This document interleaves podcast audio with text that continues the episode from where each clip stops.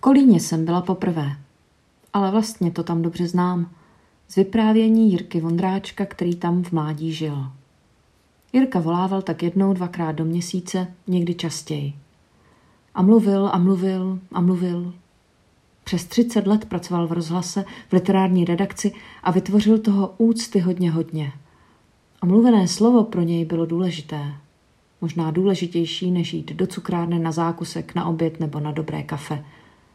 Byl to pábitel se sloní pamětí. Pamatoval si nebo možná i vymýšlel detaily, historky, literární díla, odbočky, meandry, ale nejraději si povídal o jídle a vaření a pak zase přeskočil na osudy židovských rodin v Kolíně, na anglické letce nebo osudy významného architekta, sochaře, malíře, básníka, kritika.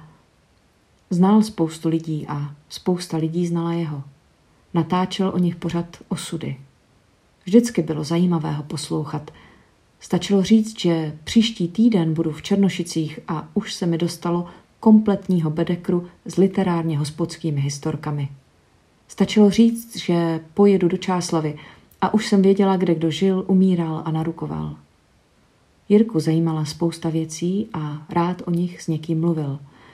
A já ho poslouchala v různých kavárnách, cukrárnách a restauracích a když těžce onemocněl, čím dál víc po telefonu.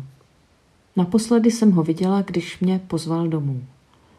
Byla jsem u něj poprvé, nikdy dřív mě k sobě nezval – Tušila jsem, že na tom už asi není dobře.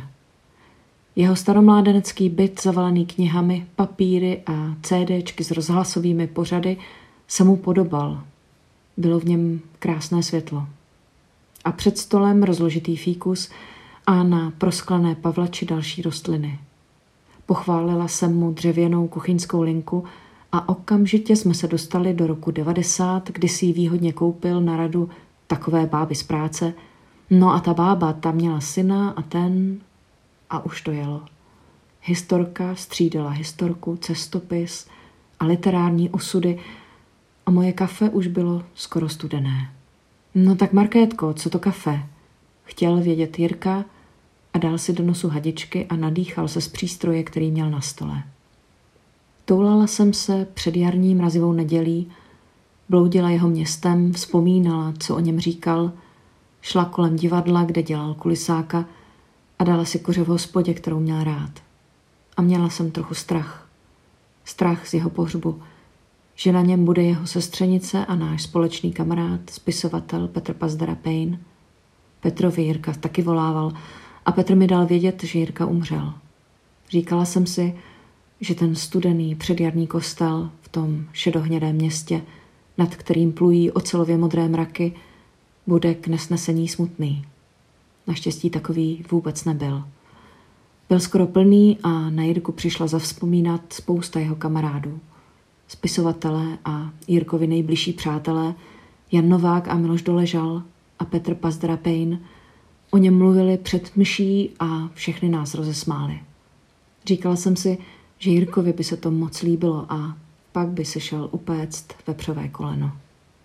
My jsme se vydali do nedaleké restaurace, povídali jsme si s jeho příbuznými a pak jsme se sesedli u jednoho stolu a zjistili jsme jednu věc, po které se nám všem opravdu ulevilo. Jirka totiž nevolal jenom mě nebo Petrovi, volal nám všem.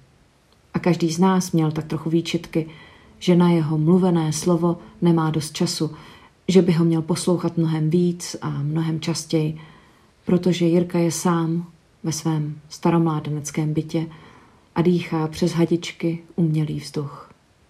Takže nebyl sám. Uvědomila jsem si a šla jsem večerním kolínem na nádraží. Pak jsem potkala Jirkova kolegu Petra Adámka a celou cestu do Prahy jsme na Jirku vzpomínali. Smáli jsme se a vyměňovali si historky, které jsme s ním zažili a které nám Jirka vyprávěl. Byl to krásný pohřeb, řekl Petr. A byl to krásný život, pomyslela jsem si.